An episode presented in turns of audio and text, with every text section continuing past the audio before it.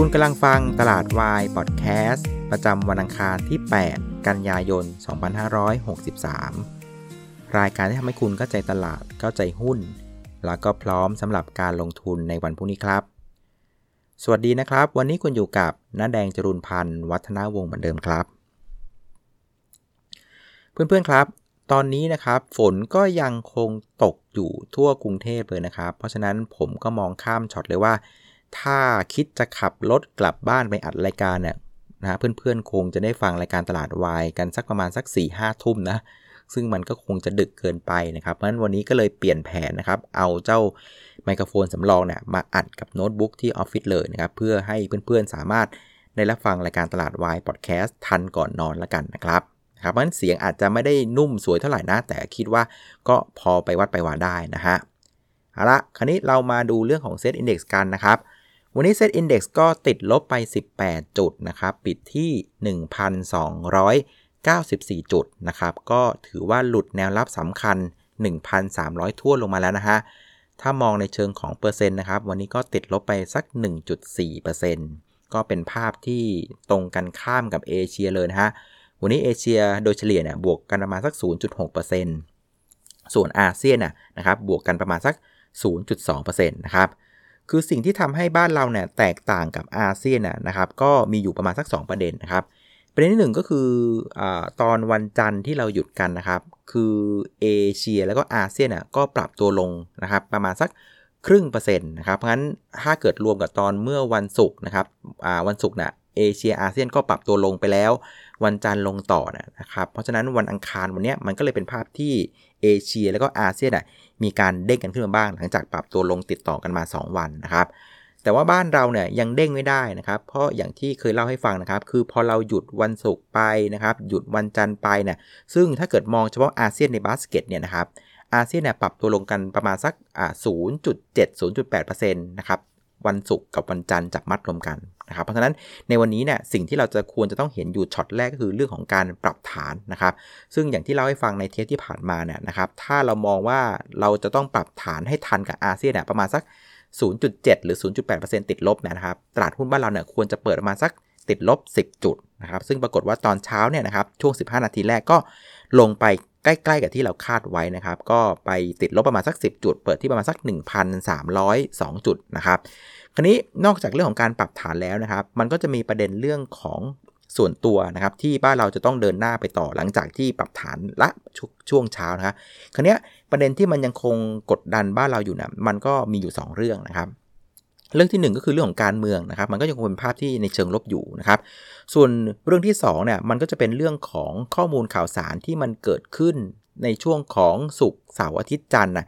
ที่มันยังไม่ได้สะท้อนวิ่งเข้าหาหุ้นบ้านเราหลาย ๆ ประเด็นนะครับ ไม่ว่าจะเป็นเรื่องของการที่สหรัฐเนี่ยจะแบนนะครับบริษัทผลิตชิป นะครับตัวของเซมิคอนดักเตอร์ยักษ์ใหญ่ของจีนที่ชื่อว่า SMIC นะครับแล้วก็รวมเรื่องของตัวของราคาน้ำมันดิบนะครับอย่างตัวของ WTI นะครับก็หลุด 40 เหรียญลงมาเรียบร้อยแล้วนะครับเมื่อคืนเนี่ยปิดที่ 37.8 5 เหรียญต่อบาร์เรลนะครับ ซึ่ง 2 ประเด็นเนี้ยมันก็เข้ามาซ้ำเติมนะครับ หลังจากตลาดหุ้นบ้านเราปรับฐานให้ทันอาเซียนละ ไอ้พวกประเด็นใหม่ๆนี่ยมันก็มากดตลาดหุ้นบ้านเรากันต่อนะครับ คราวนี้ตอนเช้าเนี่ยอย่างที่เราให้ฟังคือ 15 นาทีแรกมันเป็นเรื่องของการปรับฐานใช่ไหมก็ตลาดหุ้นอะก็ปรับตัวลงไปประมาณสัก 10 กว่าจุดนะครับแล้วก็ลงไปลึกถึงประมาณสัก 1,200 98 นะในช่วง 15 นาทีแรกนะครับ แต่ก็เป็นสัญญาณที่ไม่ค่อยดีนักนะครับ คืออย่างที่บอกว่าเมื่อวานเนี่ยผมบอกแล้วว่า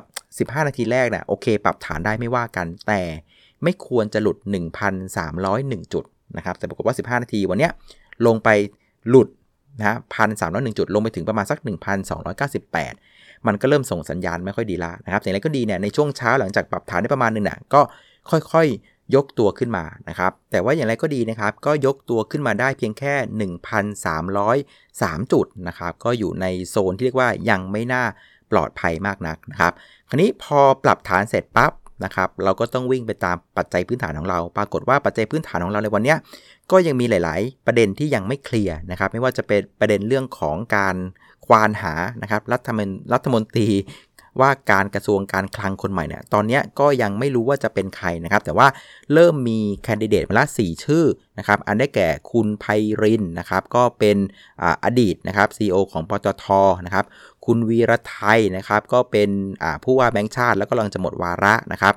คุณกรนะครับก็เป็นอดีตรัฐมนตรีกระทรวงการคลังสมัยนายกท่านอภิสิทธิ์นะครับ แล้วก็รวมถึงคุณสุชาตินะครับธาราดำรงเวทอะอันนี้ก็เป็นอดีตนะฮะรัฐมนตรีกระทรวงการคลังเช่นกันสมัยนายกสมชายวงสวัสด์นะครับ ก็เป็นชื่อที่เรียงร้อยกันขึ้นมาให้เลือกเลือกกันนะครับ ส่วนอีกประเด็นหนึ่งเนี่ยก็ยังคงเป็นประเด็นเรื่องของรัฐธรรมนูญนะครับ ปรากฏว่าตอนนี้นะครับเริ่มมีเสียงแตกแล้วครับ ปรากฏว่ามีกลุ่มสวที่เรียกตัวเองว่าเป็นกลุ่มสวอิสระนะครับจำนวน 60 คน ก็มีการบอกว่ารวมกลุ่มกัน แล้วก็แสดงจุดยืนว่าก็อยากจะ แก้รัฐธรรมนูญเช่นกันนะครับ เพราะฉะนั้นจะเห็นว่าประเด็นในช่วงบ่ายเนี่ยมันก็ยังคงเป็นประเด็นเรื่องของการเมืองที่ยังอยู่บนหน้าข่าวของอหนังสือพิมพ์ซะส่วนใหญ่รวมถึงหน้าข่าวโลกออนไลน์ด้วย ยังคงเป็นประเด็นหลักสำหรับการที่นักลงทุนยังคงให้ความสนใจในประเด็นนี้เป็นสำคัญนะฮะ ซึ่งพอประเด็นเนี่ยมันเป็นประเด็นที่มันไม่เคลียร์นะครับ มันก็เลยทำให้ภาพของตลาดหุ้นในช่วงบ่ายนะมันก็กลายเป็นภาพที่ปรับตัวลงอย่างต่อเนื่องเลยนะครับ แล้วก็ไปปิดที่ 1,293 จุดนะครับ ซึ่งถ้ามองในแง่ดีแบบโลกสวยนะ มันก็ยังดีนะที่มันไม่ทำนิวโลนะครับ เพราะว่าจุดต่ำสุดในรอบนี้มันอยู่ที่ 1,292อ่าถ้ามาเกิดมันมันปิดต่ำกว่า 1292เนี่ยมันจะเป็นภาพที่ดูไม่สวยเลยในวันนี้นะครับ คราวนี้กลุ่มหุ้นที่ช่วยพยุงตลาดในเชิงบวกวันนี้เนี่ยส่วนใหญ่เนี่ยจริง ๆ เอาก็จริงอะพยุงไม่ค่อยได้นะครับ ช่วยนิดๆหน่อยๆนะครับอันแรกก็จะเป็นตัวของธนาคารไทยพาณิชย์นะบวกมา 1.8%นะครับแบงก์กรุงเทพบวกมา 1.4 ก็ยังเป็นการเคลื่อนไหวในเชิงบวกแคบๆนะช่วยตลาดอะไรไม่ได้มากนักนะครับแล้วก็จะมีหุ้นของ BLA นะครับก็บวกมา 8%นะครับส่วนหุ้นน้องใหม่วันนี้เนี่ยถือว่าโชคดีมากเลยครับคือแม้ว่าตลาดไม่ดีนะ แต่คนที่จองหุ้นนะครับ Success More SCM เนี่ยวันนี้ก็น่าจะได้กำไรกันทั่วหน้านะครับ ปิดตลาดเนี่ย Success More ปิดบวกไปประมาณสัก 29%จากราคาจองนะครับ ส่วนอีกกลุ่มหนึ่งที่ยังคงเคลื่อนไหวได้ดีอย่างต่อเนื่องอย่างที่เล่าให้ฟังหลายเทปแล้วนะก็คือกลุ่มของเครื่องดื่มนะครับวันนี้อิชินะครับบวกไป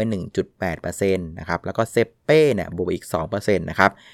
ประเด็นที่ผลักดันกลุ่มนี้เนี่ยก็จะเป็นอยู่ 2 เรื่องนะครับเรื่องที่ 1 คือมันเป็นกลุ่มเครื่องดื่มนะที่เป็นเรียกว่าแถว 2 แล้วกันนะครับ เพราะว่าตัวพ่อตัวแม่เนี่ยเขาวิ่งนำกันไปหมดแล้วนะครับ ไม่ว่าจะเป็นตัวของโอสถสภานะครับ ตัวของคาราบาว นะครับเพราะฉะนั้นพวกนี้เป็นแถว 2 ก็วิ่งกันมาได้บ้างนะครับ ส่วนประเด็นที่2เนี่ยก็เป็นประเด็นที่ทั้งคู่เนี่ยก็กำลังมุ่งไปหา megatrend ของเรื่องเครื่องดื่ม ก็คือที่เป็นเครื่องดื่ม functional drink นะครับ ที่มันดื่มแล้วได้วิตามินได้กินแล้วสวยกินแล้วสุขภาพดีเลยพวกเนี้ยก็ทำให้กลุ่มเป็นเป็นเทรนใหญ่ที่ทำให้กลุ่มเนี้ยมันยังคงเคลื่อนไหวได้ดีอย่างต่อเนื่องนะฮะ ส่วนกลุ่มที่กดตลาดนะฮะวันนี้นะครับก็จะเป็นตัวของพลังงานนะครับ โดยเฉพาะตัวของปตทเนี่ยติดลบไป 3%แล้วก็ปตทสอพอลบไป3%นะครับ ส่วน CPF เนี่ยลบไป6%นะครับ ในเคสของตัวปตทปสพเนี่ยมันก็มีข่าวมาเมื่อวานนี้นะครับ คือประเทศซาอุนะครับถ้าเพื่อนๆจำได้ในช่วงก่อนหน้านี้เขาเริ่มมีการขยับราคาน้ำมันดิบขึ้นนะครับ เพราะเขามองว่าอุปสงค์ความต้องการใช้น้ำมันดิบเนี่ยมันกำลังฟื้นขึ้นทั่วโลกนะครับเพราะงั้นคนก็เห็นสัญญาณแบบเนี้ยก็มีความเชื่อมั่นว่าเฮ้ย เศรษฐกิจโลกมันกำลังฟื้นแล้วนะนะครับขนาดซาอุเองเนี่ยก็ยังกล้าที่จะปรับราคาน้ำมันขึ้น เพราะเขาคงเชื่อว่าเฮ้ยมันมีกำลังซื้อเข้ามาแล้ว แต่ปรากฏว่าเมื่อวานอะมันเป็นข่าวที่เรียกว่าหักปากกาเซียนพลิกล็อกเลย คืออยู่ดีๆเนี่ยซาอุก็เปลี่ยนเทรนเลย จากเทรนเดิมคือค่อย ๆ ขยับราคาน้ำมันขึ้น ปรากฏว่าซาอุรายงานตัวเลขเรียกว่า OSP คือ Official Selling Price คือราคาที่ขายน้ำมันดิบให้กับโรงกลั่นในเอเชียนะปรากฏว่า เปลี่ยนนะครับจากเพิ่มราคาเป็นลดราคาลงมาอีกครั้งหนึ่งนะครับ มันก็เลยทำให้คนเริ่มสงสัยว่า เฮ้ย แสดงว่าซาอุมองเห็นอะไรหรือเปล่า อาจจะเห็นสัญญาณว่าความต้องการใช้น้ำมันอะมันอาจจะฟื้นช้ากว่าที่ซาอุคาดหรือเปล่า ก็เลยมีการลดราคาน้ำมันให้กับโรงกลั่นต่างๆนะครับ ซึ่งประเด็นเนี้ยผมก็คุยกับน้องเพชรว่า เอ้ย การลดราคาน้ำมันดิบเนี่ยมันเป็นประโยชน์กับกลุ่มโรงกลั่นหรือเปล่า เพราะว่าจะได้ต้นทุนราคาน้ำมันดิบที่มันถูกลงเอามากลั่นก็จะได้กำไรมากขึ้นนะครับ แต่ว่าเพชรก็บอกว่าถ้ามองดีๆ มองไกลๆนะ มันอาจจะกลายเป็นว่าเฮ้ยซาอุเขามองว่าเฮ้ยความต้องการใช้น้ำมันในระยะถัดไปนะ่ะมันคงจะไม่พร้อมให้ขึ้นราคานะอ่าเพราะงั้นตอนนี้ตลาดอะให้น้ำหนักกับเรื่องของอุปสงค์มากกว่าอุปทานนะ ย้ำนะ ตอนนี้ตลาดให้น้ำหนักของอุปสงค์มากกว่า เพราะฉะนั้นถ้าเกิดว่าเห็นสัญญาณว่าอุปสงค์มันไม่ดีนี่ยนะครับ คนก็เป็นลักษณะของการเทขายกลุ่มน้ำมันซะส่วนใหญ่ วันนี้เราก็เห็นตัวของปตทปสพเนี่ยปรับตัวลงนะครับส่วนในเคสของ CPF ที่ลงค่อนข้างแรงวันนี้6%น่ะมันก็มีข่าวว่าทางเวียดนามเองน่ะเขาก็พยายามที่จะแก้ปัญหาหมูราคาแพงนะครับ หลังจากเจอโรคระบาดเข้าไปนะครับ มันเลยทำให้ตัวของ supply หมูนะ่ะมันน้อยราคามันก็เลยพุ่งนะครับงั้นวิธีแก้นะครับของเวียดนามคือก็คือแก้และอุปทานเนี่ยในเมื่ออุปทานมันน้อยใช่ไหมเขาก็จะบอกว่าเขาก็จะนำเข้านะครับหมูเข้ามาล็อตใหญ่เลยทั้งทั้งหมูเป็นแล้วก็เป็นหมูชำแหละอะไรต่างๆเนี่ยมันก็เลยทำให้ความที่ตลาดอะก่อนหน้านี้เขาเชื่อมั่นว่า อุปทานที่มันขาดแคลนที่เวียดนามหมูนะมันจะทำให้ราคาหมูนะมันยืนสูงๆได้เพราะฉะนั้นพอเวียดนามเล่นมุกเนี่ยปุ๊บนะจะเอาทั้งหมูเป็นหมูตายเข้ามาหมูที่สับเข้ามาแล้วนะ่ะมันก็เลยทำให้ความเชื่อที่เคยเชื่อว่าราคาหมูจะยืนสูงได้นานๆ 2 ปีนะ่ะในเวียดนามอะมันก็เริ่มเปลี่ยนไปนะครับพอคนเริ่มมีความลังเลว่าเฮ้ยราคาหมูมันอาจจะยืนไม่ได้นะ ก็เป็นภาพที่ขายทางกำไรตัวของ CPF กันลงมาติดลบไป6%นะครับ เพราะฉะนั้นนะครับถ้าเกิดว่าจะสรุปหน้าหุ้นวันนี้เนะี่ยมันอาจจะพูดยากนิดนึงนะครับแต่ผมจับอารมณ์ตลาดได้นะมันเป็นอารมณ์ที่ตลาด